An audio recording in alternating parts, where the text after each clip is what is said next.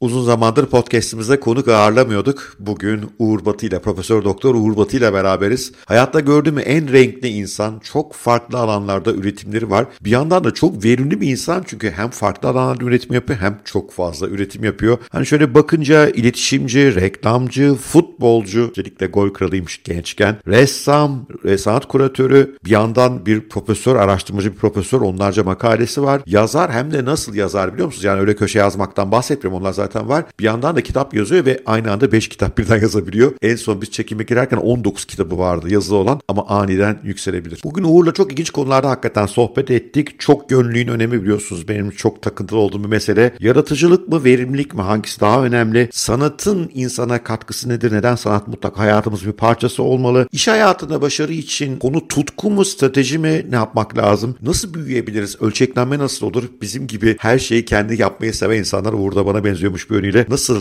bunu delege edebilir, onun ne gibi avantajları, dezavantajları olabilir, zekanın türleri, zekanın çeşitleri, en sonunda biraz kripto para. Hakikaten nereden girdik, nereden çıktık ben bile farkında değilim ama muazzam bir sohbet oldu. Bu bir saatin size için harika geçeceğine eminim. Bu arada sohbet sırasında Uğur bana O Ne Diyor'ya yazar olmamı önerdi. Oradaki yazıyor ekibini yönetiyor Uğur ve ben de kabul etmiştim onu. O ilk yazı da tesadüfen dün yayınlandı, aşağıya onun linkini de bırakıyorum. Yaratıcılık ekonomisiyle ilgili bir yazı oldu. Bu yönden de Uğur'a çok teşekkür ediyorum. Beni de O Ne Diyor ailesine kalktı. Daha fazla insana ulaşmama, daha fazla insana aktarımlar yapmama müsaade etti. Uğur'la olan harika mülakata başlıyoruz ama önce bir sponsorumuza bir teşekkür edelim. Mirador Speaker Agency. Mülakatı onlar mümkün kıldılar. Uğur aynı zamanda Mirador'da bir konuşmacısı. Önce onlara bir teşekkür edelim. Daha sonra da hızla Uğur'la olan sohbetimize girelim. Bugünkü podcast'in sponsoru Mirador Konuşmacı Ajansı. Mirador kendisini geliştirmek ve değişimin bir parçası olmak isteyen kurumları konusunda uzman yerli ve global konuşmacılarla buluşturuyor. Mirador bununla da yetinmiyor. Müşterilerine eğitim, atölye, sahne şovları, takım oyunları, kuruma özel podcastler, videolar ve influencer işbirlikleri de sunuyor. Ama benim açımdan tüm bunlardan daha önemlisi Mirador benim de konuşmacı ajansım. Uzun yıllardır beraber harika projeler yaptık. Birlikte çok güzel işler çıkarttık. Çıkarmaya da devam ediyoruz. Uğur hoş geldin. İyi ki geldin. Teşekkür ederiz. Hoş bulduk. Nasılsın? Her şey yolunda mı? Çok iyiyim. Davetiniz için teşekkür ederim. Hoş bir sohbet olacak. Dolayısıyla ben senden daha heyecanlıyım doğal olarak bu ara. İnşallah. Ben de çok heyecanlıyım. Zaten ben kolundaki dövmeleri... Süper. Kolundaki dövmeleri görünce bile heyecanlanıyorum. Yani böyle değişik insanlarla tanışmak, konuşmak süper bir keyif. Hoş geldin. Eyvallah. Tekrar. Çok sağ ol. Şimdi ben başlamadan önce tabii epey ev ödevi yaptım. Pınar da seninle görüştü. Ve hayatımda daha çok yönlü birisini hiç tanımadığımı gördüm. Yani şöyle bir listeye not aldım. Futbol oynamışsın, üstelik gol kralı falansın. Akademisyensin tabii, profesörsün. 3 ayrı master'ın var. Yakın zamanda Harvard'da yeni bir derece daha var. Üzerine sayı yanlış değilse 19 kitap var. Sayı yanlış olabilir çünkü 5 kitap yazıyorsun. Aniden böyle 24 kitaba çıkmış olabilir. Eğer eksiğin varsa düzelt lütfen. Belgesel sunuculuğu, ressamlık, sanat kuratörlüğü, okul yıllarında dergicilik belki hala devam ediyor. Hikaye anlatıcılığı ve tabii ki bütün bunların aslında üstünde bir iletişim bilimcisi, bir reklam yazarı var. Uğur, bu çok yönlüyü seninle çok konuşmak istiyorum. Yani oradan başlayalım. Çünkü ben de podcast'inde hep bu çok yönlülük üzerine duruyorum. 20. yüzyılın geçer akçesi budur diyorum. Derin tek konuya uzmanlaşmayın diyorum. Ama senin hikayenle başlayalım. Nereden başladı bu çok yönlülük? Hani bu çocukluk yıllarında evde galiba çiçek atölyesi varmış. Oradan mı bu işlere girdin? Oradan bir girelim Uğur. Uzun zamandır mesela üzerine düşündüğüm ve zannedersem çözdüğümü düşündüğüm bir konuyla ilgili bir soru sordum. Ben yıllarca yaratıcılığın asıl varlık olduğunu düşünürdüm. Yani asıl kapasite alanımız, yeteneğimiz yaratıcılık odağında toparlanmalı ve bir insan işte bu zamanın ruhuna uygun biçimde yaratıcılık sergileyebildiği ölçüde sıçrayabilir diye düşünürdüm. Sonra şunu fark ettim. Yaratıcılıktan bence daha önemli bir kavram var. Bu kurumlar için de son derece önemli. Bence verimlilik kavramı çok daha önemli. Verimlilik. Bu verimlilik kavramının içerisine pek çok şey giriyor. Yani işte son yılların çok biliyorsun, sen de konuşuyorsun. Popüler kavramlarından sürtünmesizlik kavramı bunun içerisine giriyor. Gerçekten esnek akıl kavramı bunun içerisine giriyor. Bu ara crowdsourcing dediğimiz birlikte yaratım kavramını bunun içerisine giriyor. Psikolojik dirençlilik, yani resilience ve aynı zamanda iyi olma hali bunun içerisine giriyor. Şimdi bu kavramları kendi yolculuğum, yani şuraya kadar geldiğim bu küçük yolculuğum anlamında derleyip toparlayıp sorunun cevabını öyle vermek istiyorum. Evet, çok yönlü ve interdisipliner çalışıyorum denilebilir ama üniversite birinci sınıftaydı. Bir kariyer, tek kariyer mottomda herhalde bu benim. Şöyle söylemiştim. Hayatımı yaratıcılık odağında bir işte kazanacağım. Hatta öyle ki bu artık benim işim olmayacak. Benim yaşam tarzım, üslubum olacak. İş bunun çerçevesinde gelişecek diye düşünmüştüm. Ve gerçekten yazı hayatım, arada müzik de var. Dergicilik var, evet. Sonra uzun dönem edebiyat eleştirileri çalışmışlığım var. Reklam yazarlığı ve yaratıcı yönetmenlik zaten yaratıcılık odağında hareketlenen işler ve dolayısıyla ben çekirdek nüve yaratıcılığı oraya koyduğum için aslında benim açımdan sadece çekirdek hareketlendiği alan aynı olan farklı üsluptaki işler yapıyormuşum gibi geliyor. Dolayısıyla o çekirdek kavramı iyi oturtturmak, bizim marka konumlandırmasında o önemlidir ya, hani marka kimliğini ve ona bağlı olan yaratıcı stratejiyi ortaya koyduğun zaman diğer bütün her şey araçsal akıldır. Yani reklam da yaparsın, dijital mecraları da kullanırsın. Yani mecra farklılaşır, üslup farklılaşır, pazarlama iletişim yöntemleri farklılaşır ama öze koyduğun kavram güçlüyse zaten, değil mi? Bugün ikonik kült markalara baktığımızda aslında 100 yıldır aynı şeyi anlatıyorlar. Farklı araçları kullanarak anlatıyorlar. Bu anlamda benim kariyerim de böyle şekillendi. Bu bir. İki, birlikte yaratım. Mesela sevgili Kenan Işık'la birlikte ben resim çalışıyorum. Kenan çok özel bir ressam. Çok da her anlamda yükselişte. Hem işleri anlamında hem popülaritesi yükseliyor. Ben tek başıma bu yolculuğu yürütmeye çalışsam eksik kalırdı. Ama onunla birlikte çalıştığımda temaları ben oluşturuyorum serginin, birlikte yaptığımız işlerin. Enstalasyonlar yapıyoruz, onları çalışıyorum.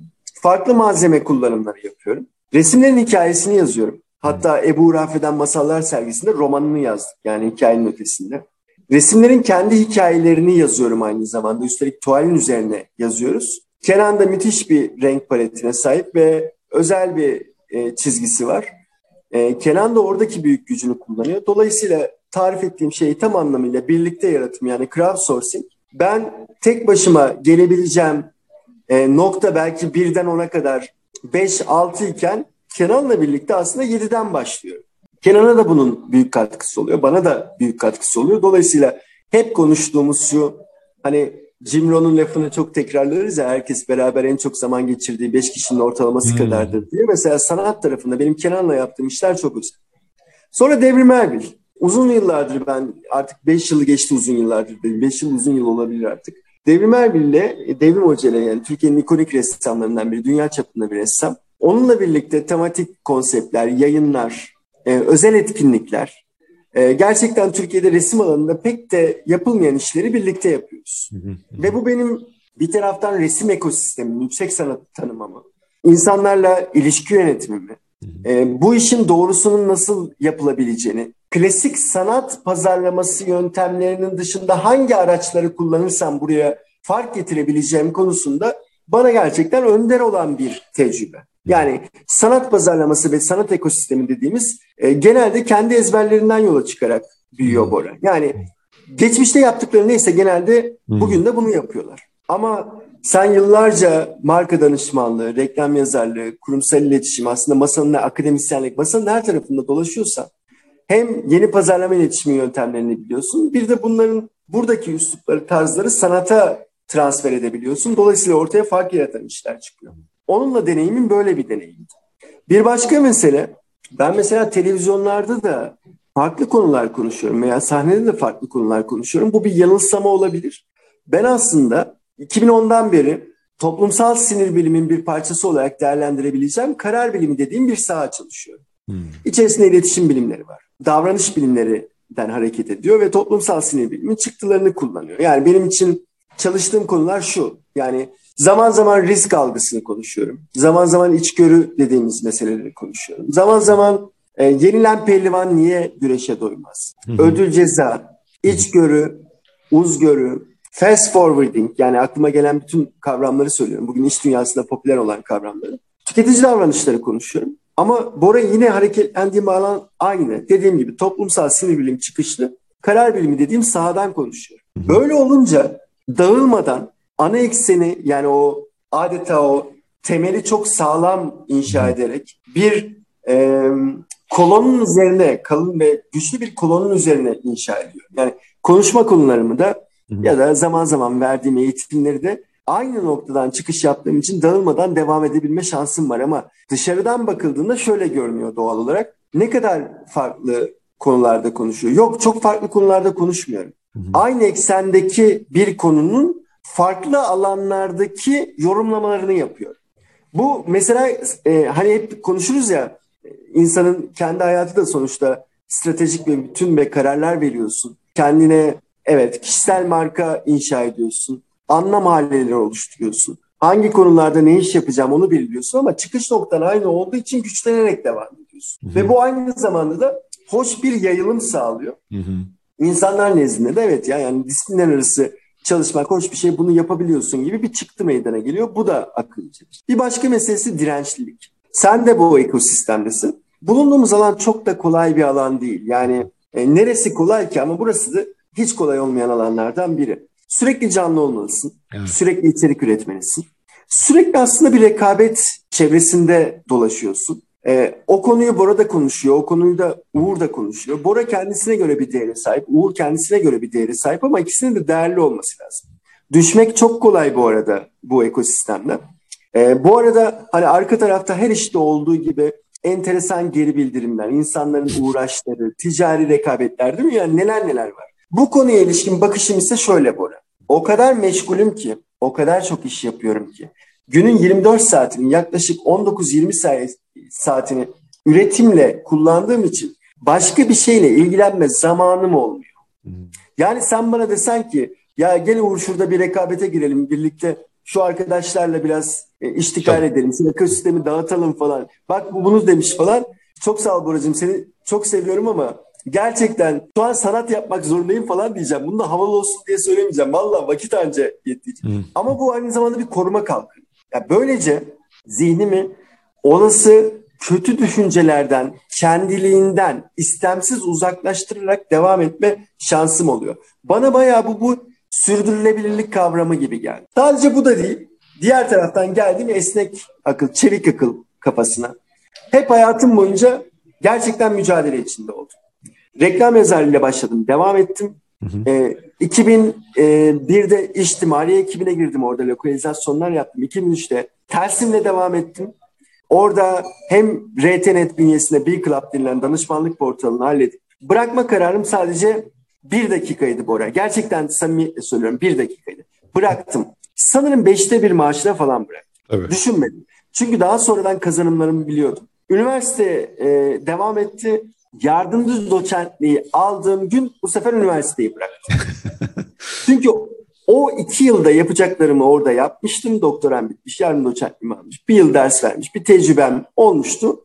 Şu an için yeterliydi ve bir yaratıcı yönetmenlik teklifi gelmişti. Bizim çalıştığımız alanda sektör tecrübesi çok önemli. Bora o tarafa geçti.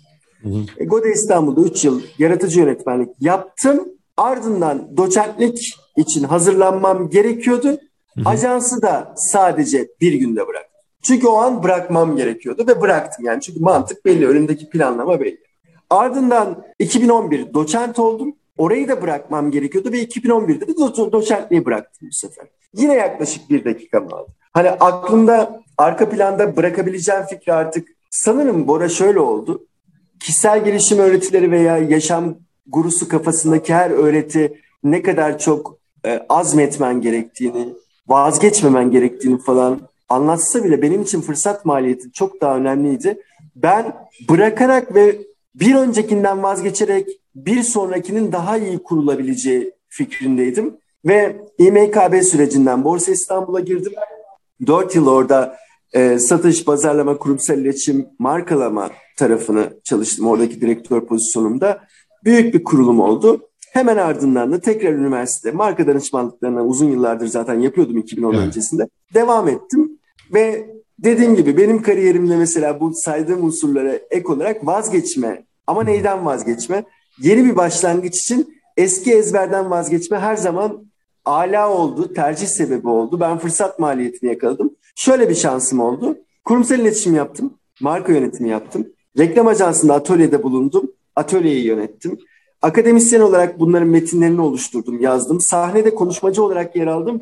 Aynı zamanda danışmanlığını yaptım. Dolayısıyla herhalde sahada bulunabileceğim, masanın etrafı deriz ya, her yerinde bulunma şansım oldu. Bunun temeli ne? Ana eksene yaratıcılığı oturtuyorsun aslında. Yani bütün bu hikayenin kurulma şeyi yaratıcılık ve sonradan da galiba üzerine eklediği bu karar. Yani insan beyniyle çok ilgilisi, onu görebiliyorum. Bu ana eksen bu. Bunun etrafında proje açıp kapatan bir insan. Yani öyle söylemeye çalışayım. Çok ilginç geldi bana o tavrı. Çünkü hani insanlar bir kariyere başlayınca ömrünün gerisini öyle geçirmek isterler. Veya o kariyerin bir sonraki basamağına, işte doçentlikten profesörlüğe geçeyim. Sen öyle değilsin. Bir şeyi koyuyorsun kafana. 1-2 yıl ben bunu yapacağım. Bunu derinlemesine öğreneceğim diyorsun. Sonra tamam bunu öğrendim, kapatıyorum. Başka chapter'a geçelim diyorsun. Burası da çok ilginç geliyor. Yani ana aksanı koru, ana eksenini koru ama etrafında yeni şeyleri öğrenmek için yıllarını blokla, planla git gibi. Bilmiyorum, böyle mi anlamam lazım Uğur? Çok İşler çok iyi gidiyorken, hı-hı, üniversiteden bir fırsat geldi ve ben doktora ve akademik çalışmaları gerçekten çok istediğim, derinleşmek istediğim için işi ilginç bir kariyerim var. Çok güzel ifade ettin. Yani ekleyeceğim şu var. Ben yıllarca ana ekseni hep yaratıcılık olarak kabul etmiştim. Önemini asla azımsamıyorum ama dediğim gibi verimlilik dediğim kavramın şu an yaratıcılıktan daha önemli olduğunu düşünüyorum. Çünkü neden? Bunu da şöyle ifade edeyim.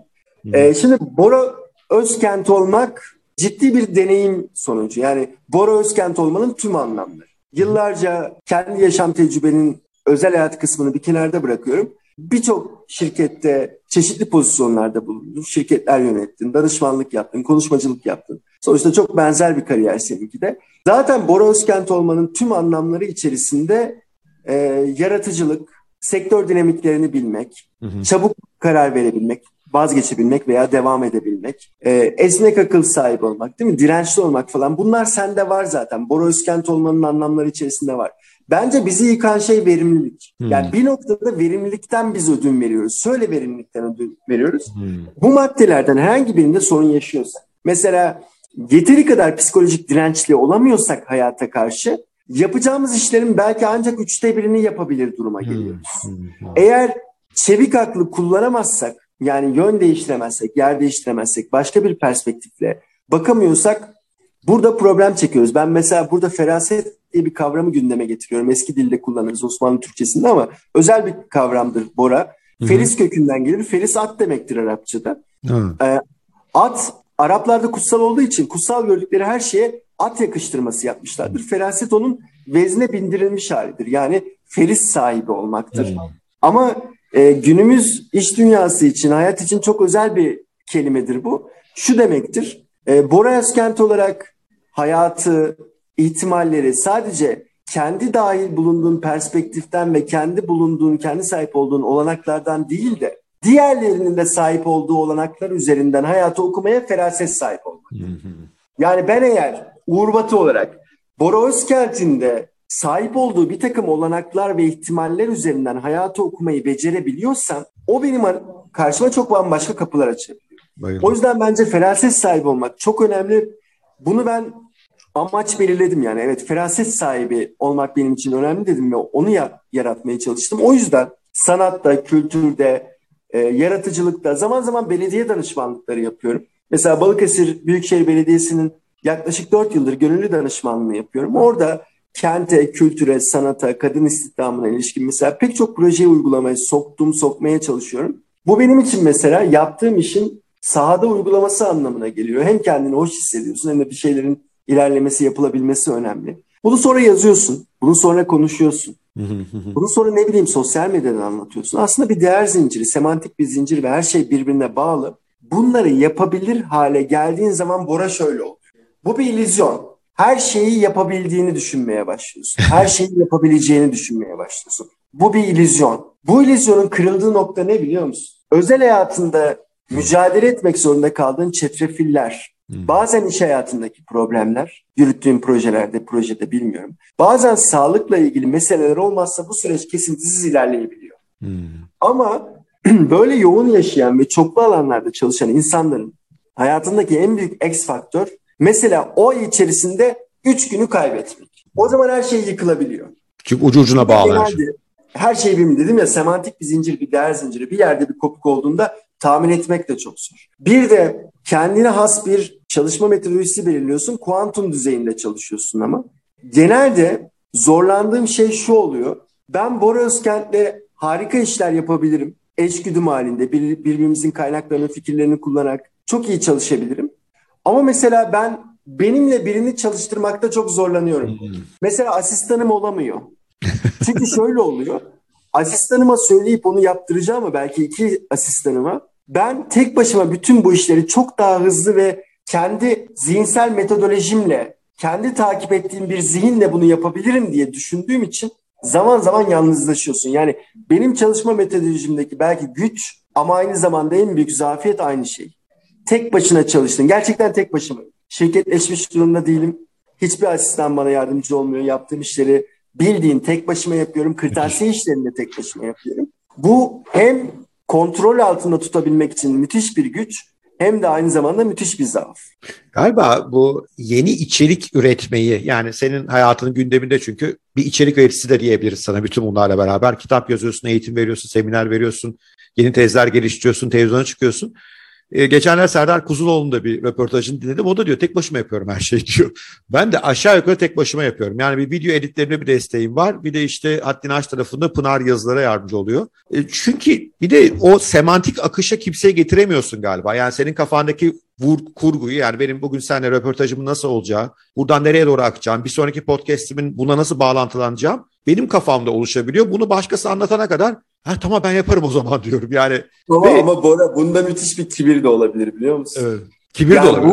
Bu, evet. Bizim kendimizi koyduğumuz nokta evet. Konusunda müthiş bir kibir de olabilir. Şimdi senin benim gibi adamlar, insanlar ortalamasında egolarını belli oranda yenmiş insanlar olmak zorunda ki, bak egolarını belli oranda yenmiş olmak zorunda ki insanlarla bu sürdürülebilir ilişkilerini sürdürebilsinler. Zaten yapısal olarak sen insanları... Ben baktığım, konuştuğum zaman büyük oranda bu sezgisel aklın sonucu kimle anlayabiliyorum.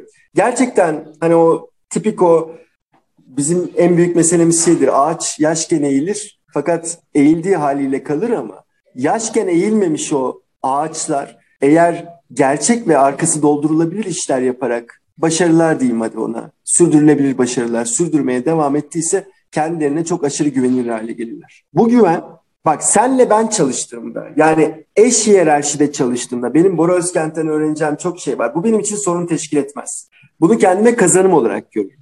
Ya Bora'dan bunu öğrenmiştim. Kenan Işık'la çalışmamızın modeli bu. Ben Kenan'dan öğreniyorum. Kenan benden çok daha iyi bir renk paletine, üsluba, yeteneğe sahip.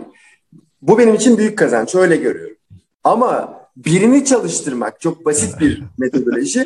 Bu şey oluyor yani şuna dönüyor. Hayır canım diyorsun yani hani benim hızıma mı yetişecek, evet. Benim verimliliğime mi yetişecek, benim karşılaştığım sorunları mı çözecek gibi bir anlayışla onu dışarıda bırakıyorsun. Belki de kendi kibrine yeniliyorsundur. Yani şu an konuştuğumuz şey aynı zamanda belki çok daha rahat bir hayat yaşayacakken, belki başka üretim alanlarında daha özellikli şeyler yapabilecekken belki zamanımızın etkin kullanılmaması anlamına da gelebilir. Her şey çok ikincik. Çok doğru söylüyorsun ve dediğin gibi yani tabii ki özel hayatı da engelliyor, ayıracağın vakti engelliyor. Bir de ölçeklenme sorunları oluyor. Hani ölçeklenelim daha fazla insana da fırsat tanıyalım. Benim de bu yönüm eksik. Hep yıllardır tartışırız ve sonunda ben kabullendim ama dedim ben böyleyim yani yapacak bir şey yok. İşte bir iki tane sana göre biraz daha fazla destek alıyorum galiba ama başka türlü yapamıyorum. Belki kibre yeniliyoruz, belki delege etme becerimiz yok, belki işte hep böyle biri arada olduğumuz insanlarla yeni şey öğrenmek istiyoruz. Öğretmek değil ana konumuz, karşılıklı olsun etkileşim istiyoruz vesaire. Bütün bunlar ama çok da hoş olmayabilir. Şimdi buradan aslında İçsel kibir ya, çok özür Bora, içsel kibir. Ben bak kibirli bir insan olmadığına eminim. Ben kendimi de öyle değerlendirmiyorum ama kendine dair bir tanımlama seni aslında bu pozisyona sok. Sonuca bakmak lazım değil mi? Sonuca bakmak lazım. Yani sonuçta sana bakıyorum. Şimdi 19 kitap yaz. Bütün bunları yap. Asistanım yok diyorsun. Sonuç belli yani. Hem çalışma temponu anlatıyorsun. Çünkü mesela notlarımda yazıyor. Gece 1 ile 3.30 arası kitap yazıyorsun galiba. Şu an ne yapıyorum biliyor musun Bora? Ne yapıyorsun? Polonezköy çıkışı Şile girişinde çok büyük bir glamping house'un yapımı başlanıyor. Planlamalar yapıldı ve ben de oranın içeriğini yöneteceğim. Burası aynı zamanda büyük bir deneyimsel öğrenme mekanı olacak ve bütün bu şirket toplantıları vesaire böyle kendi içerisinde 5 tane koyu olan çok güzel deniz kenarında İstanbul'un tam yani çok artık İstanbul'un yakınında özel bir alan. Deli gibi orayla ilgili planlamalar yapıyoruz. İçerik nasıl olacak? Orada bir bilim kurulu, akademik kurul olacak. Katalog eğitimleri olacak ve öğrenme alanının kendisinin tasarımını yapıyoruz. Bununla ilgili dünyadaki iyi örnekler ne, onlara bakıyoruz falan. Bir yandan bu işi yürütüyorum. Bir. Hı-hı. İki, Life School. Life School adı altında bir inisiyatif başlattık. Sadece örgün eğitime değil, uzaktan eğitime de aynı zamanda alternatif. Hı-hı. Modüller var. Modüllerin altında dersler var. Her 8 ders bir modül oluşturuyor. Hı-hı. Biz dersleri bildiğin işte Netflix'teki Icarus belgeseli benzeri dökü filmler şeklinde hazırlıyoruz. Çok güzel. Ve büyük prodüksiyon, yani içerik hazırlıyoruz, senaryolaştırıyoruz, senaryoları prodüksiyona çeviriyoruz. Bu arada sistemin içerisinde oyunlaştırma, rozet vesaire falan, mentörlük hizmetleri var, danışman öğretmenler var. Yılda bir kere yapılacak çok büyük bir organizasyon ve küçük organizasyonlar var. Bu da kendi başına devasa bir iş. Aynı zamanda bu işi yürütüyorum. Sevgili Mehmet Sungur'la psikiyatr prof 3 kitap yazdık. Onlar seri halinde bitti kitaplar, editörleri bitti. Peyderpey ikişer arayla çıkacak. Onlar var. 2 tane senaryonun danışmanlığını yapıyorum. Dizi mi, sinema mı? Çok merak ettim. Aradan sorayım onu. Evet. Dizi mi, sinema mı? Kısa platform filmleri. Evet, aynen. Bir tanesi benim Azrail Menkıbeleri romanımdan üretilmiş bir melezcinin hikayesini anlatıyor. Aynı zamanda yapıyorum. Yani köşe yazıları devam ediyor. Ben Harvard'da Bloomberg Business Week'te yazıyorum. Brand Map'te yazıyorum. Bu arada da O Ne Diyor mecrasında bir kısmının içerik yönetimini yapıyorum. Yani yazıyor projesinin içerik yönetimini yapıyorum. Bu arada Bora, maşallah. Aslında geçen sene söylemeliydim, yeni yapılandırdım. O Ne Diyor yazıyor da sen de yazarsan çok memnun olurum. Buradan da canlı yayında. Teklif geldi. Aldım notunu. Canlı yayında teklif ediyorum Bora sana. Severek, mutlu olurum ben de. Hani ne kadar çok yerden ulaşırsak insanlar o kadar iyi. O Ne Diyor'u çok seviyorum ben de. Sana çok uygun bir mecra. Tamam. Büyük keyifle onu sonra yazışırız seninle. Detaylarını çözeriz. Peki şimdi Uğur, çok yönlülükten geldik. Oradan beni verimliliğe, yaratıcılığa götürdün ama çok yönlülüğe bir geri dönmek istiyorum. Benim hep önerim gençlere, yönünüzü çoğaltın. Yani genç yaştan derinleşmeye, uzmanlaşmaya çalışmak yerine belki bir tema bulun. O tema zaman içinde değişebilir. Sen de yaratıcılıktan verimliliğe evrilmiş. Ben de öğrenme, anlatma, aktarmadan medyaya dönmeye başladı yavaş yavaş. Hani bunu daha etkin, daha büyük platformlardan nasıl ulaştırırım diye o dönüşümler yaşanabilir. Ama bu çok yönlü hayatınızın bir eksenine bir iş olarak oturtmanız lazım. Sen bunu dur, kalk, doçent ol, ara ver, öbür işe geç. Yani bir yandan oku, öğren ve delice vakit ayırla yapıyorsun. Ama sana sorum, yeni dünyada kariyerle çok yönlülük arasındaki bağlantıyı nasıl görürsün? Yani ve böyle baktığın zaman üniversite sistemlerimiz nasıl? Mesela LinkedIn'e bakıyorum. Şimdi ben sabah LinkedIn gezdim. Orada diyor ki mezun olduğun okullar, çalıştığın işler. Şimdi mesela Uğur oraya oturtmaya kalk. Oturmaz yani, anlatabiliyor muyum? Beni oturtmaya kalk, oturmaz yani. Senin şu anda heyecanla anlattığın glamping projesi orada nereye oturur diye bakıyorum. Yani o yüzden o geleneksel Adam Smith'ten beri gelen bir konuya uzmanlaş, bir sektöre uzmanlaş, orada derinleş. Sanki ölüyor gibi ve bu yaptığından üstelik para kazanma yolları da kolaylaşıyor, bollaşıyor. Bir sürü araçlar var, insanlar önüne kolay çıkıyoruz, gelire bunlar dönüşebiliyor. Bu çerçevede çok yönlülükle yeni dünya kariyeri arasındaki ilişki nasıl kurarsın? Yani burada dinleyicilerine söylemek isterdim. Bu nasıl tavsiyede bulunmak isterdim? Bence dünya acı bir mecburiyetle karşı karşıya. Eğer yaptığın işler LinkedIn profiline standart ve klişe olarak oturuyorsa bence 10 yıl sonra aç kalacaksın. Tamam. Çok net. Yani Bora, görürüz ya da görmeyiz. Ama çok basit bir prensipten, ilkiden yola çıkarak söyleyeceğim. Salgınla birlikte şu 2 yıldır çocukları mesela üniversitelere düşünelim. O üniversitelere sokmak çok zor. O kampüsün içerisine sokmak çok zor. Evet. Bu sadece koronavirüs nedeniyle veya varyantları nedeniyle ortaya çıkan sağlık risklerinden dolayı değil. Başka bir hayatı hızlıca 2 yılda adapte olduk. İnsan son derece adaptif bir varlık, uyumlanan bir varlık. Geçen gün bir arkadaşım anlatıyor, 2 gün oldu. Abi dedi, tam korona öncesinde dedi bir yazılımcı işe almıştım. Çok yetenekli bir çocuk. Bir kere dedi iş görüşmesinde karşılaştım. Bir de dedi yılbaşı partisinde gördüm. Enteresan saçlarını uzatmışsın dedim. Sonra döndüm, 2 yılda ben çalıştırdım ana yazılımcımı. Fiziksel birebir ilk defa gördüm aslında dedi. Bak şimdi insanları artık iş yerlerine göndermek kolay değil. İnanın daha da kolay olmayacak. Yani bu başka bir zihinsel set, başka bir evren, başka mindset diyor ya İngilizler buna. Başka bir mentalite ortaya çıkıyor. Koronavirüs bitse bile, varyantları her şeyle bitse bile artık diyecek ki ben 3 gün evden çalışıyorum, tamam. haftada belki 2 gün toplantı yaparız. Benim için uygun olan budur diyecek. Hı hı. Yavaş yavaş da bütün iş yapma biçimleri de mümkün olan her alanda buraya doğru dönüşmeye başladı. Hı hı. Önce Metaverse'e falan gerek yok. Metaverse'den önce zaten burada ciddi bir hareketlenme var. Tamam. O zaman soruyorum. Binlerce metrekarelik alanlarıyla üniversiteler, o kampüsleri ne yapacaklar? Tamam. Bak, birinci soru bu. Ne yapacaklar? Tamam. Eskiden sosyalleşmeyle ilgili bir derdimiz vardı. Çocuklar örgün eğitimde sadece eğitimle yüz yüze gelmiyorlar ki. Evet. Sevgilileriyle, en yakın arkadaşlarıyla, sınıf arkadaşlarıyla ve diğerleriyle karşılaşıyorlardı. Ama üzgünüm, şu an sevgililerini Instagram'dan buluyorlar. Ve sadece onunla görüşüyorlar gidip. Şimdi yavaş yavaş bu dijitalleşmenin sağladığı imkanlar ya da ne bileyim yani yeni çukurlarla birlikte neresinden bakarsan değişir. Bu olanaklar o kadar artacak ki, hı hı, o fiziksel karşı karşıya gelmeler artık kitlesel değil, daha one to one olacak. Yani daha birebir bir hayat, daha kümeleşmiş ama az bir kümeyle. Yani biz, hı hı, marka topluluklarında önce de öyle derdik. Önce büyük bir topluluk oluştur, ondan sonra topluluk özelleşsin, daha bir küçük toplulukla birlikte çekirdek grupla devam et. Zaten çekirdek grupları güçlü olan marka toplulukları, evet, hayatta kalır. Harley Owner Groups en büyüğüdür marka topluluklarının. Milwaukee'deki 2003 rallisine 1 milyon kişi katılmıştır. Ama Harley Owner Groups'un dünyanın her yerinde çok küçük, bazıları alt kültüre kadar varan küçük toplulukları vardır. Evet. Çünkü o yüzden o topluluklar bir araya geldiğinde marka güçlü olur. Şimdi de öyle olacak. Hı hı. O yüzden üniversiteler değişmek zorunda. Eğer bak, üniversiteler şu anki haliyle devam etmeye çalışan tüm üniversiteler, söyleyeyim, 5 ile 10 yıl arasında sertifika merkezlerine döner. Hı. Yani aslında hayatlarını devam ettiremezler. Yani üniversite niye 4 yıl olmak zorunda ki? Üniversite niye 8 yıl olmuyor? Niye mesela 3 ay yazın üniversiteye gidip de geri kalan 9 ay insanlar sektörde iş yapmıyorlar? Kural mıdır üniversitenin 4 yıl olup da 4 yıl boyunca tam zamanlı olarak gidilmesi? Niye 40 yaşının sonunda artık yaşam ömrü uzadı, insanların hayalleri ileriki yaşları taşındı? Ben niye yetişkin üniversitesinde hayal peşinde koşmuyorum? Tamam, bak, açık öğretim imkanlarını görüyorsun. İnsanlar deli gibi o açık öğretime kayıt yaptırıyor dünyanın her yerinde. Demek ki talep var. 40 evet. yaşından sonra gelişmeye çalışıyor insan. Yetişkin üniversiteler mesela yepyeni modeller. O yüzden gerçekten eskiden belki süs gibi geliyordu ama şurası net. Olduğu gibi kalmaya çalışan hiçbir kurum ve hatta hiçbir kişi yaşayamayacak. Üniversitelerde bundan payını haydi haydi alacaklar.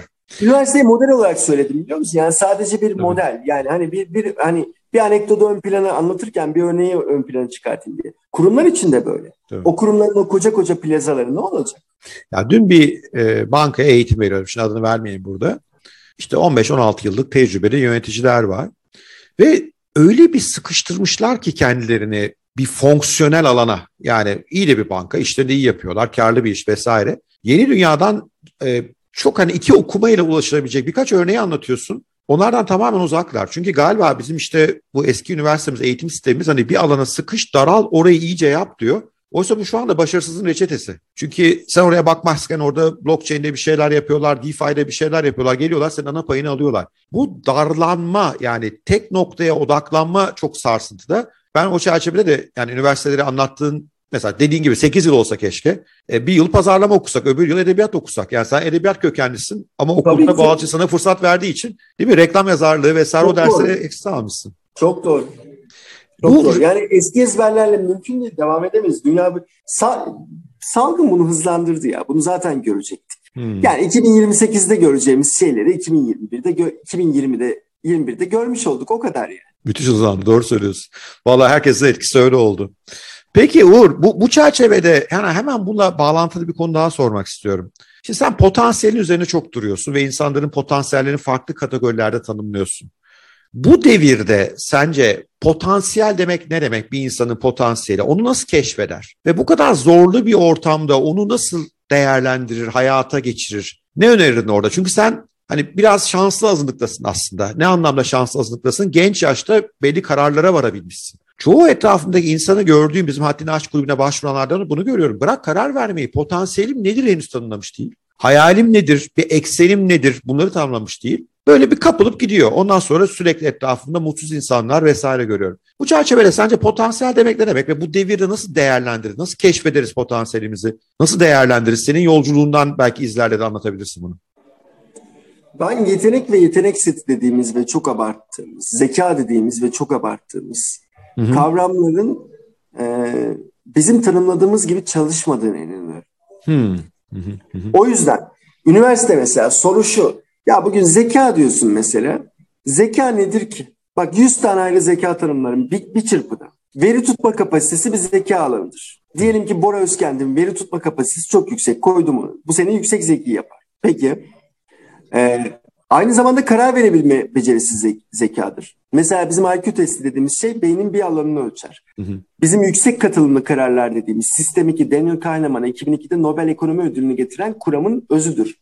Yüksek kognisyon, bilinç kullandığın kararlar eğer senin yüksek potansiyelle yapabildiğin şey ise bu senin IQ'nun yüksek olduğunu düşün.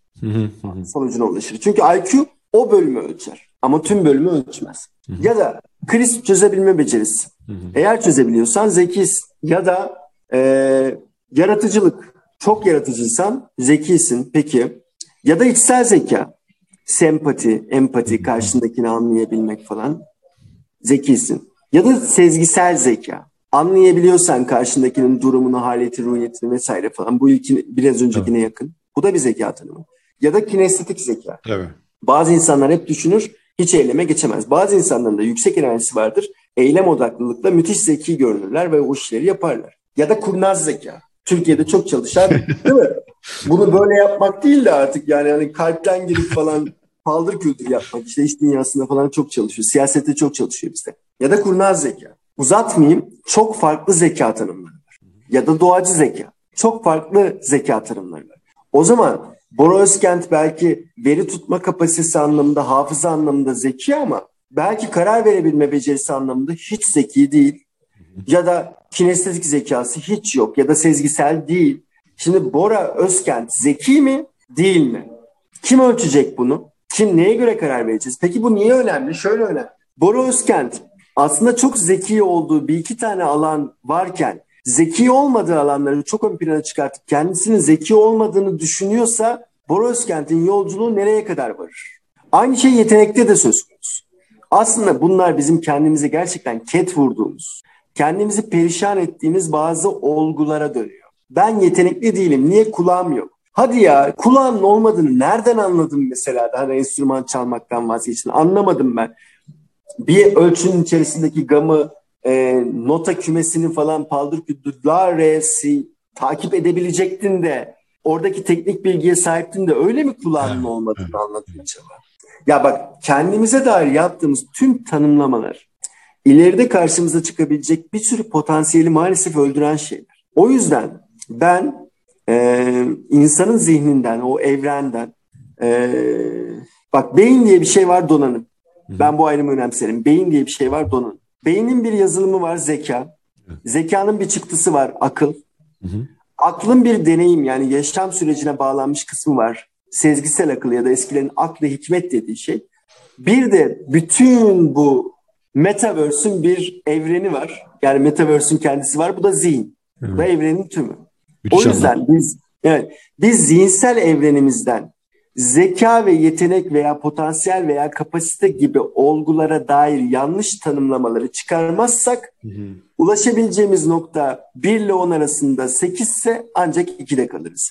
Bugünün gençliğinin ve artık yetişkin olmuş bazı eski gençlerin ulaşamadıkları hülyalar anlamında en büyük problemlerinin kendilerine sonra da diğerlerine sonra da tüm hayata ilişkin yanlış tanımlamalar olduğunu düşünüyorum. Zihinsel evreni önce yani o büyük resmi doğru tanımlarsan diğerleri öğrenebilir, değiştirebilir, takas edilebilir değil mi? Yani sen de diyorsun ya işte işbirliği yapıyorum, başkasının aklına ayarlanıyorum, bütünlüyoruz birbirimize eksik olanı o tamamlıyor ama o zihinsel evreni tanımlamak galiba zor. Yani çünkü okul falan bunu öğretmiyor. Sen nasıl öğrendin? Yani sen orada çok basit bir şey söyleyeceğim abi. Bak çok basit bir şey söyleyeceğim. Yüksek sanat resim çizmek için anatomi bilmen iyi, çizgi, şekil, yön, renk paleti bilmen gerekli. Temel sanat eğitimi önemli. Koydum bunu kenara. Hani bu konuda problemimiz yok. Hepimiz eğitim alabiliriz, ilerleyebiliriz, renk öğrenebiliriz, şekil, palet her şeyi öğrenebiliriz. Bunda sıkıntı yok. Evet. Peki bunları yapmana rağmen diyelim ki anatomik resimler, natürmontu ya da portre çizemiyorsun. Olmadı ya. Olmadı yani. Veya istediğin seviyeye gelemedin. Tamam mı Bora?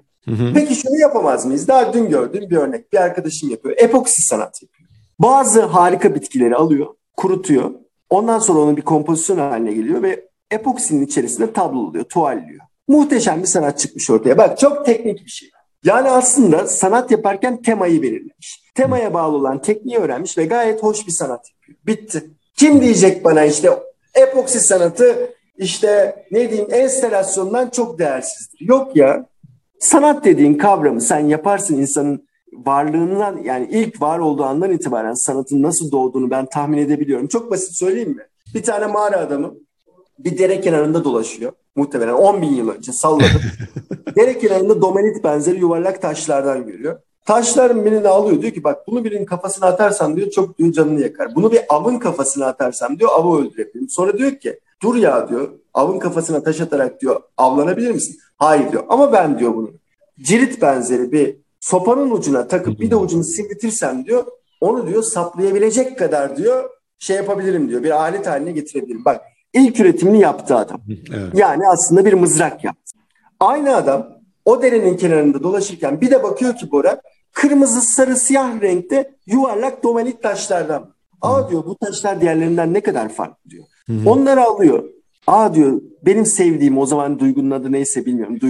Sevgi evrensel bir duygu. Herhalde adı eskiden sevgi olmasa bile sevgidir. Hı-hı. Dur diyor bunların ortasını bir deleyim. Palmiye ağacından falan benzer bir ağaçtan urgan benzeri bir şey yapayım böyle. İçleri ben bunu da diyor ona vereyim diyor.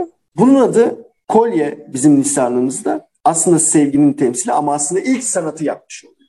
Yani aslında sanat, insan ırkının zaten yükselmesinin sebebi imal yeteneğidir ve bu ellere bağlı bir şeydir. Yani imal edebilmektir. Sanat bunun bir uzantısıdır ve ana kaynağıdır. Dolayısıyla mesele bir inançtan geçer. Boş bir inanç değil. Yapabileceğine ilişkin kusursuz bir yönelimdir. Bir inanç. İki, öğrenmekten geçer. Hayat boyu öğrenmek. Beyin bir öğrenme makinesidir. Cahil insanın mutlu olduğu falan bir safsatadır. Cahil insan sadece bilmez. Beyin bir öğrenme makinesidir ve öğrenmeye programlanmıştır. Ne kadar doldurursan aradaki bug'ları o şekilde yok edersin. Dolayısıyla öğrenmen lazım. 3. Sürekliliğe, yani şu an iş dünyasının belki en önemli kavramı da sürdürülebilirlik meselesi. Hı. Sürdürülebilir öğrenme ve yaratıcılık vesaire teşkil olduğu sürece varsın. Dolayısıyla 3 sürdürülebilirlik. 4 yaratıcılık, oraya koyuyorum.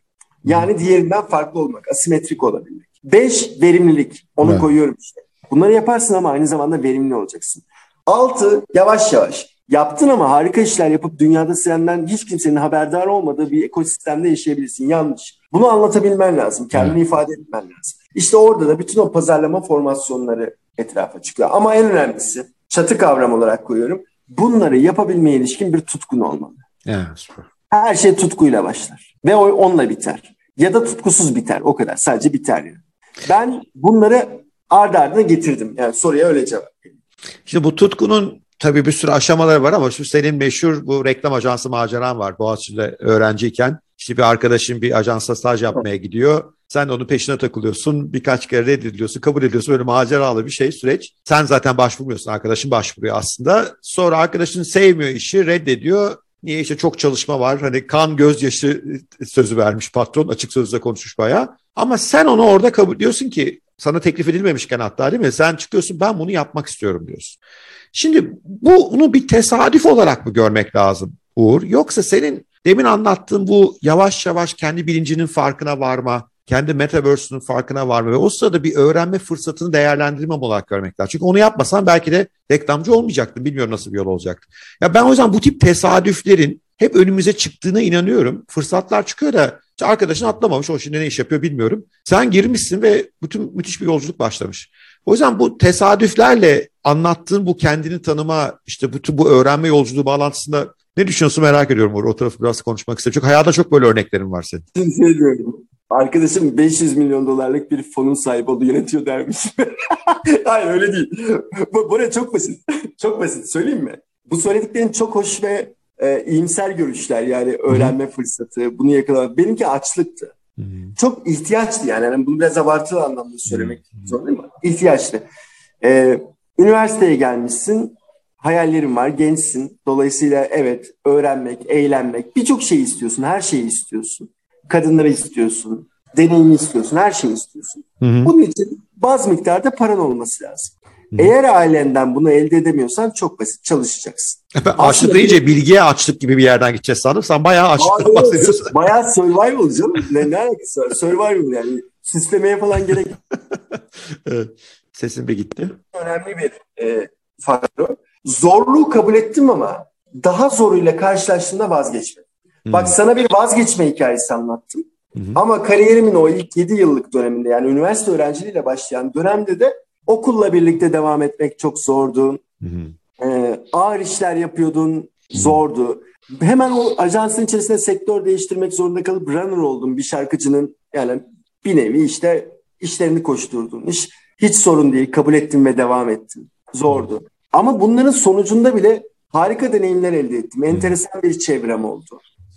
O ajansın gözünde güvenilir bir insan oldum ve onları yarı yolda bırakmayacağım anlaşıldı. Dolayısıyla aslında kariyerime ikinci safhada o ajansla daha iyi bir pozisyonda başladım. Çünkü beni bir yıl bir yerde ihtiyaçları olduğu noktada kullanabileceklerini gördüler ki benim başlangıç için önemli bir şeydi. Hani gençlerle ilgili en büyük problem odur ya. Hayal güzel bir şeydir ama şu an bizim fakülteden mezun öğrencilerin hepsi ilk yıl reklam yazarı olup ikinci yıl kreatif yönetmen, üçüncü yılda kendi ajanslarını kurmaya çalışıyorlar. Müthiş, müthiş. 1/1000 bunu yapabilecek, 10.000 bunu yapabilecek. Geri kalan ne yapacak? Açsın ya. Dur abi, yani usta çırak ilişkisi bu işlerin çoğu hala. İstediği kadar Metaverse gelsin. Bora Özkent'ten o işi öğreneceksin, bitti yani ve 5 yılda öğreneceksin en az. Sebat edeceksin yani, bu kural değişmedi. Zaman hızlandı ama tamam biz 10 yılda öğreniyorduk, sen de 5 yılda öğreneceksin. İşte zaman bu kadar hızlandı. O halde böyle bir mucizevi bir beyin, mucizevi vizyon değil. Bir açlık var, fiziki açlık da var ama öğrenme açlığı da var bence. Onu sonra konuşuruz tekrar. Ama önüne çıkan fırsatı da abi ben buna bir gireyim yani bakalım sonra ne olacak. Yani bu çok karşılaştığım bir figür de o yüzden. Mesela senin bu sorgulayıcı yönünden kariyer değişikliği iki örnek var hayatında değil mi? Bir tanesi bu aslında futbolcusun, gol kralısın, pas kralısın galiba. Soyunma odasında değil mi oraları temizleyen beyefendiye soruyorsun buradan milli oyuncu çıktı mı diye. Hikaye ben eksik hatırlıyorumdur onu bir hatırlar. Evet. Bir de üniversitede de gidiyorsun bir gün konuşma yaparken dekan geliyor seni keşfediyor ya sen ne kadar güzel konuşuyorsun sen bizde öğretim görevlisi olmalısın diyor. Şimdi bu ikisinde de bir anda da karar veriyorsun. Futbolu bırakman, işte daha ondan önce de sonrakinde profesyonel kariyeri bırakman. Bu tesadüfe açık tutma halin senin bana çok özel geliyor Uğur, bilmiyorum. Çoğu insan çünkü bunları es geçiyor, kaçırıyor, önüne geliyor fırsatlar hayır diyor, atlıyor. Yani ve bu sanki zenginleştiriyor. Yani çünkü insan hep başarının yolunu arıyor ya. İşte Uğur karar vermiş, böyle yürümüş mü? Yoksa aslında bu tesadüflere açıklığın çok katkısı var mı? Onu biraz anlamaya çalışıyorum seyirciye de katmak. Sorunumuz rakamlarla ilgili. Rakam bilmiyoruz. 1, 2, tam olarak nasıl bir sahada dans ettiğimizi, hayatın nasıl bir şey olduğunu çoğu zaman ölçümlemiyoruz. Bak ölçümlemek önemli. Anlattığım hikayenin özünde şu var. 6 yaşında futbol oynamaya başladım. 16,5 yaşına kadar devam ettim. Profesyonel sözleşmemizi aldım 16,5'ta. Sonra bir özel maç sırasında bir sakatlık meydana geldi. O sakatlık gerçekten gözümü ürküttü. Sonra basit bir şey sordum. Ya bu kulüpten çıkıp da o zaman 1. Lig'de, şimdi Süper Lig. 1. Lig'de oynayan kaç tane oyuncu var? Malzemeciye sordum. Düşündü, yok dedi. Peki abi sağ ol dedim. Üniversite sınavına çalışmaya karar verdim. Çünkü bak basit bir karar, örüntüsü çok basit. Türkiye'de sanırım bugün 1 milyon tane lisanslı futbolcu var. Peki Bora 1 milyon yaklaşık Almanya'da falan hatta 1,5 falan. Bizde de yani rakamı lütfen yanlış tutturduysam 750 bindir anladın mı yani? Öyle büyük bir rakam. Peki Türkiye Süper Lig'de 20 tane takım var. 20 tane takımın squad dediğimiz o bütün takım yapısı 24 oyuncudan oluşuyor diye düşün. Yani toplamda kaç oyuncu var? 500 yaklaşık. 500 oyuncu cebinde. 1000 de ya budur işte olabileceği maksimum diyorsun. 500 bak 500 oyuncu. Evet, bu 500 oyuncunun yabancı sayısını düşün 14. Yani yarısından fazlasını in. Şu an Türkiye Süper Ligi'nde oynayan yaklaşık 200 tane Türk oyuncu var. Şu zaman diliminde 2021-2022 sezonunda 200 oyuncu. Bora dedim ya rakamları bilmiyoruz diye. Sana soruyorum. Uğur Batı niye 1 milyon lisanslı oyuncu arasında 200 kişi arasına girebilirsin? Bunun aynısını nasıl yaparız biliyor musun? Git Milli Piyango al. Büyük ikramiyenin çıkma sayısı yaklaşık bu kadar. Fark var ama. Birinde hayatını o kariyere bina ediyorsun. Evet. Evet. Bütün hayatını oraya veriyorsun. Birinde bileti alıyorsun. Çıkmazsa oyun, eğlence hayatına devam ediyorsun. Hayat onunla piyango oynayabileceğimiz, oyun oynayabileceğimiz bir şey gibi durmuyor. Evet. O yüzden fırsat maliyeti dedim. Çok basit. Böyle bir kafamda Belki rakam tutturmadım, hani 1 milyonda 200 demedim ama ya ne kadar zor, zaten bu kulüp bilmem kaç yıldır ben bir tane birincilik çıkarmaz. Ben niye çıkayım dedim. Bak soru çok iyi, ben niye çıkayım? Ha biri şunu söyleyebilir. Çok azmet, çok mücadele et, sen olacaksın falan. Yo, olmamış işte, 200 kişi olmuş. Yani anladın mı? Çok basit. Eminim mücadele eden binlerce insan vardır ama 200 tanesi olmuş yani. Ama üniversite sınavı daha mantıklı görünüyor. Yani çalışıyorsun. Hani üniversite sanki tek meslek edinme koşulu gibi duruyordu ya. Maalesef. Evet. Yani maalesef ama öyle. Ben onu tercih ettim. Fırsat maliyeti bu kadar basit. Oradan hesabımı yaptım, oyunu döndürdüm diyorsun. Peki o odada galiba soyunma odasını düzenleyen bir o soruyu sorma nereden geldi aklına? Bu sakatlanmayı gördün. Oradan mı gözün korktu? Takımın malzemecisi. Sormaz o yaştaki çocuk o işi yani. Hani buradan kim çıktı demez yani. Hani çok ilginç bir soru da o yüzden anlamaya çalışıyorum arkasındaki şeyi. Spor şöyledir ama Bora yani. Yıllardır takımın malzemecisi. Sen de futbol oynuyorsun yıllardır. Çok abi kardeş ilişkisi vardır. Birçok şey konuşursun. Yıllardır da o kulüpte olduğu için kulübün seceresi ondadır. Sorarsın abi buradan birinci lige çıkmış futbolcu var mı? Çok basittir. Zaten olsa efsane diyor duyardık. Ama bak ilginç bir şey söyleyeyim. Üniversite birinci hazırlık sınıfından itibaren futbol oynamaya yani okul futbol takımında oynamaya başladım. Mesela futbolu da o anlamda yıllarca da bırakmadım yani. Sonra üniversiteye girdikten sonra devam ettim. Severek devam ettim. Renk oldu tabii, uluslararası turnuvalar falan neler yaptık yani. Ha, o seviyede bayağı devam etti. Santfor mu oynuyordu sen? Golcüymüşsün galiba, yanlış mı anlıyorum? Yok ben sağ açık oynadım. Eskiden 4-4-2 vardı. Metin Tekin gibidir. Ha, o zaman gol de atıyordun. Valla süper.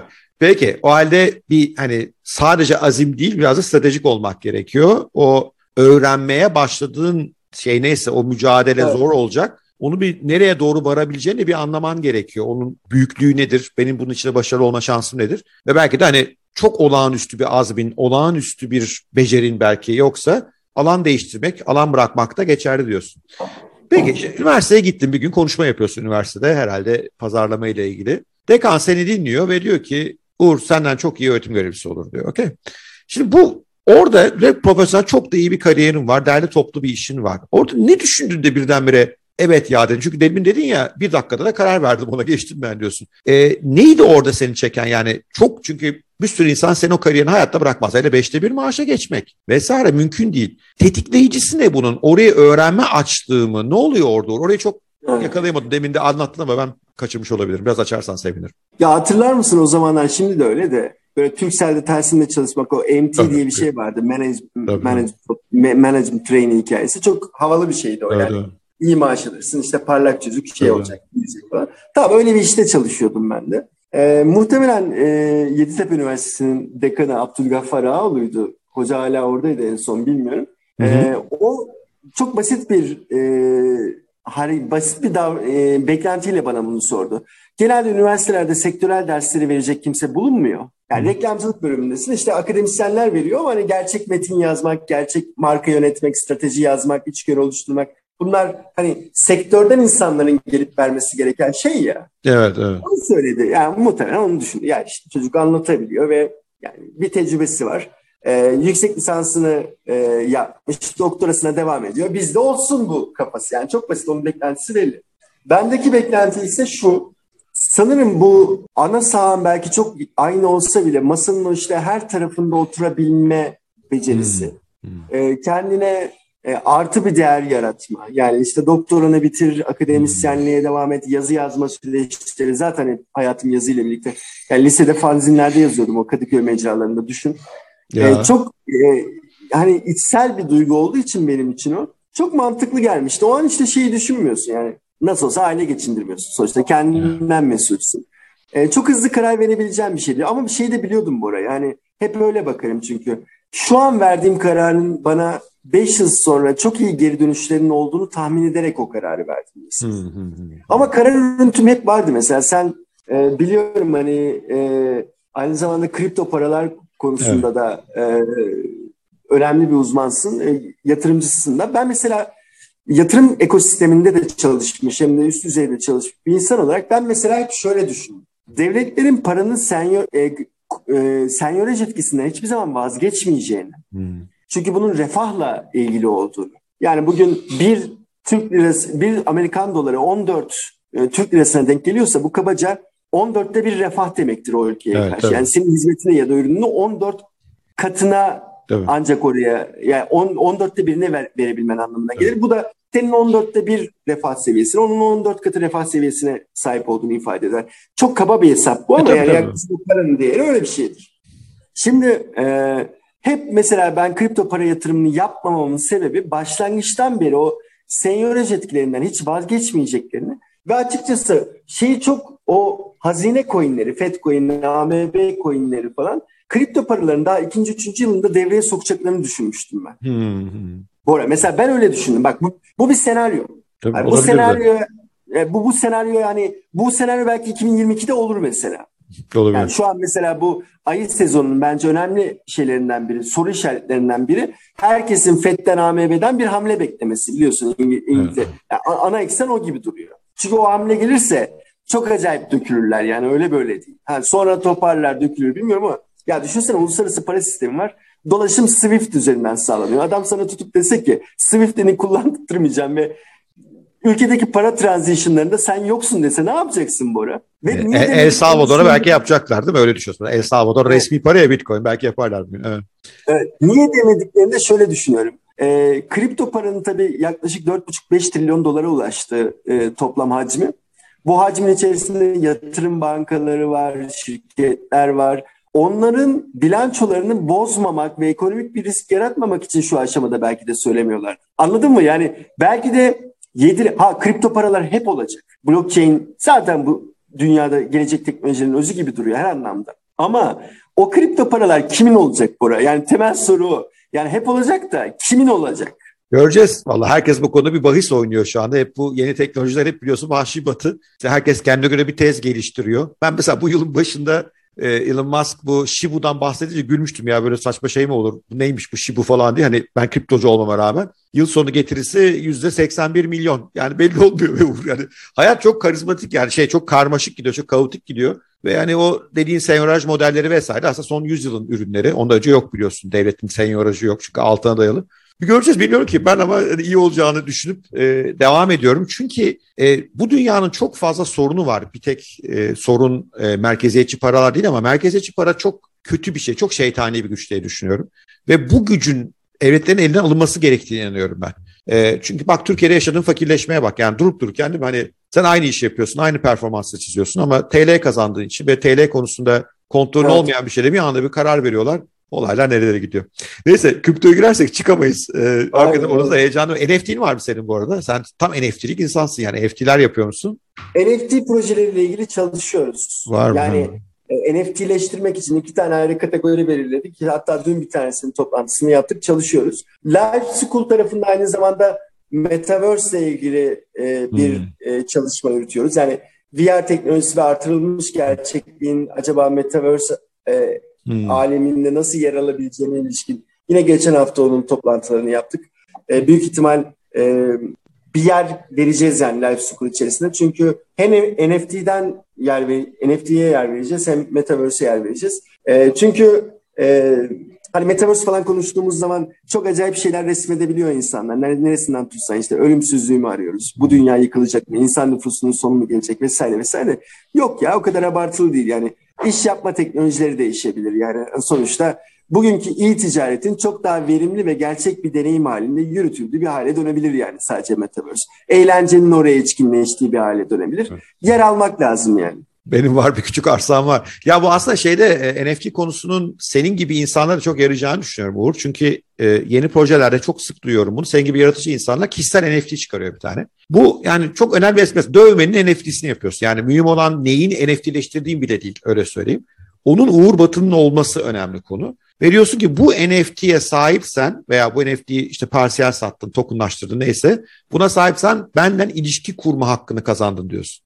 Ve eminim şu anda da izleyicilerimiz arasında yani Uğur'u daha yakından takip etmek isteyen, onunla ilişki halinde olmak isteyen, iletişim halinde olmak isteyen insanlar var.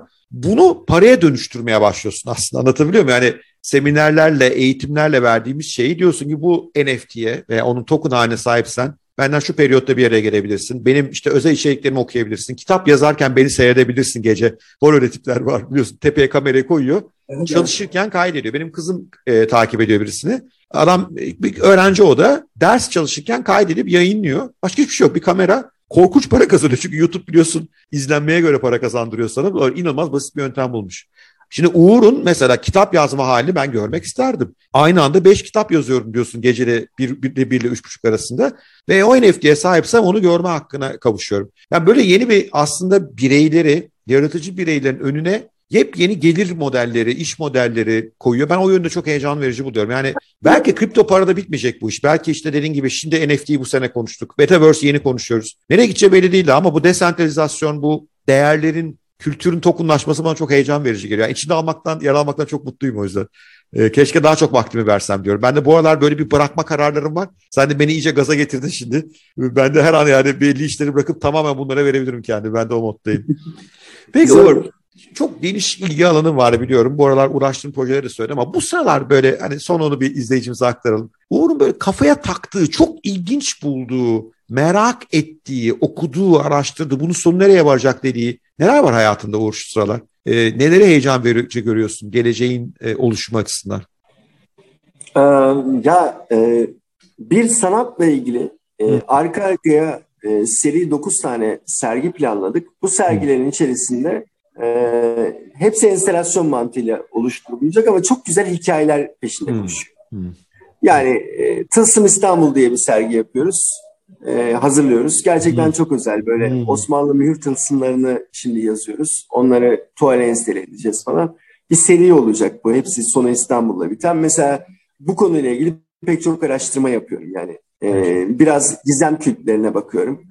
Bu bana mesela çok heyecan veriyor. Kendime özel bir heyecan. Tabii yani benim için büyük, kitle için küçük bir heyecan diyorum. Bu birinci mesele.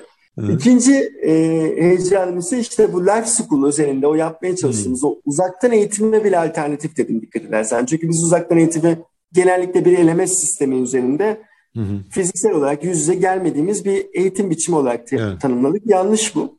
Blended dediğimiz o harmanlanmış eğitimde bu değil. Uzaktan eğitimde bu değil. Burada bir sınıf yönetimi var, öğrenme biçimi var, bir yöntem var. Bunun içerisinde oyunlaştırma var, ödül ceza var, her şey var yani, kurgu var. Bunu sağlayabileceğimiz bir yapı üzerinde koşturuyoruz. Dolayısıyla bu tarafı çok araştırıyorum. Anladım. Dünyadaki en iyi modellere bakıyorum. Nasıl daha verimli hale gelebiliriz? Onu araştırıyorum. Bunun fiziksel olanla ilişkisini nasıl kurabilirim ona bakıyorum. Dolayısıyla bu iki saha şu an benim ilgi alanım gibi duruyor. Yani bu iki alanla ilgili çok çalışıyorum. Onlar seni genişletiyor. Süper. Peki yavaş yavaş sonuna da geldik podcast. Böyle hakikaten acayip konulara girdik çıktık. İzleyicileri biraz dağıttığımızı tahmin ediyorum. Benim hoşuma gidiyor böyle biraz dağıtıcı podcastler. Son ne söylemek istersin? Yani ben sana neyi sormadım? Yani ya Bora bana şunu sorsaydın aslında şunu anlatmayı çok isterdim. Haddini aş izleyicilere yararlansın şu bilgiden, şu içgörüden veya bu fikrimden diyeceğin ne olabilirdi? Ya şöyle söyleyeyim Bora, ben hani yaşam gurusu falan değilim. Hiçbir şeyin gurusu da değilim. Kendi başıma takılıyorum. Yani gerçekten bunu çok böyle mütevazı olsun falan da diye söylemiyorum. Öyle takılıyoruz yani. Hani bir iddiam da yok yani. Özel bir iddiam da yok. Hayatımda en çok sevdiğim şeylerden biri bazen Eylül bazen Eylül sonuna doğru uzayabiliyor. İstanbul'daki leylek göçlerini deneyimliyorum. Gidiyorum sabahleyin saat 6.30'da. Yanımda kahve podum, termosum, kitabım vesaire o kocaman kanatlarıyla birlikte 2,5-3 metreye çıkan binlerce leyleğin arasında mesela tam gün geçiriyorum. Ya da mantar avlarına çıkıyorum. İşte Eylül'le Aralık sonunda Türkiye'nin çeşitli mantar coğrafyalarında mantar topluyorum. İşte ailem var. Benim heyecanlarım bunlar. İşte sanat var. Hiçbirisi de işim değil bu arada. Yani şöyle hiçbirisi de işim değil. Yani çok para kazanıyorum falan demeyeceğim ama yani eğlenceli para kazanıyorum. Evet. Yani öyle söyleyeyim. Hani çok çalışıyorum. Evet zaman... Yani benim yerime başka birini o hayata koy.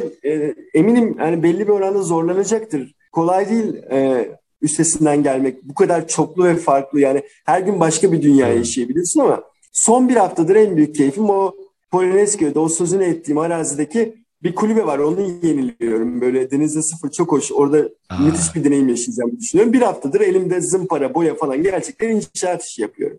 Süper. Ama bu benim için tatil gibi. Yani çok çok iyi hissettim kendimi bir haftadır. O yüzden hiç kimseye dediğim gibi yaşam gurusu değilim ve bu şeyleri hani önerileri falan yapmak için söylemiyorum ama bence herkesin kendi bir ulaşacağı bir macera var. O macerayı keşfettik mi keşfetmedik mi mesele o. O macerayı keşfedebilmek için de gözümüzün açık olması, gönlümüzün, zihnimizin açık olması gerekiyor. Bence zaten o macerayı keşfedenler sizin programın ismine vurgu yaparak söyleyeceğim. Haddini aşabiliyor. Evet, evet. Yani bana mesela o programın adı onu çağrıştırıyor. Evet, bazıları için haddini aşmak o yılda bir kere olacak olan o leylek göçünde orada 3 gün zaman geçirmektir. O kadar yani. Hani fazla abartmanın anlamı yok yani. Muazzam. Çok hoşuma gitti bu son tarifin. Haddini aşmanın tarifi.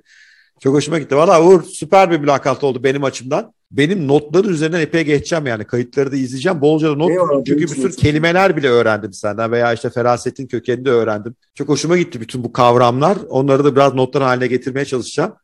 Çok teşekkür ediyorum tekrar bize katıldığın için. Ben çok teşekkür ederim. Eminim izleyiciler çok yararlandılar. Haddini aşmaları konusunda yardımcı oldular. Bir podcast olduğunu düşünüyorum. Onlar da kendi leyleklerini, kendi kulübelerini seyrederler inşallah. Öyle söyleyeyim. Son arzumuz olsun. Aynen. Peki, çok teşekkür ederim. Çok sevgiler, çok sağ olun davetiniz için. Görüşmek üzere. Sağ olun.